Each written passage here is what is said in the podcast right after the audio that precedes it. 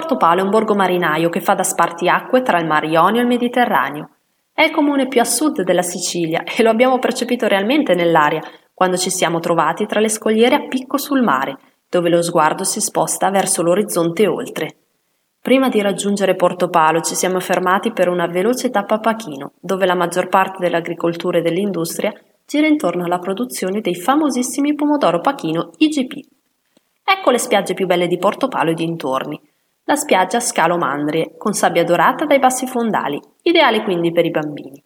Il paesaggio è davvero suggestivo, con la Tonnara Portopalo da una parte e l'isola Capopassero dall'altra. L'isola di Capo Passero, appunto, un isolotto di circa trentacinque ettari, separato dalla terraferma da una striscia di mare poco profonda.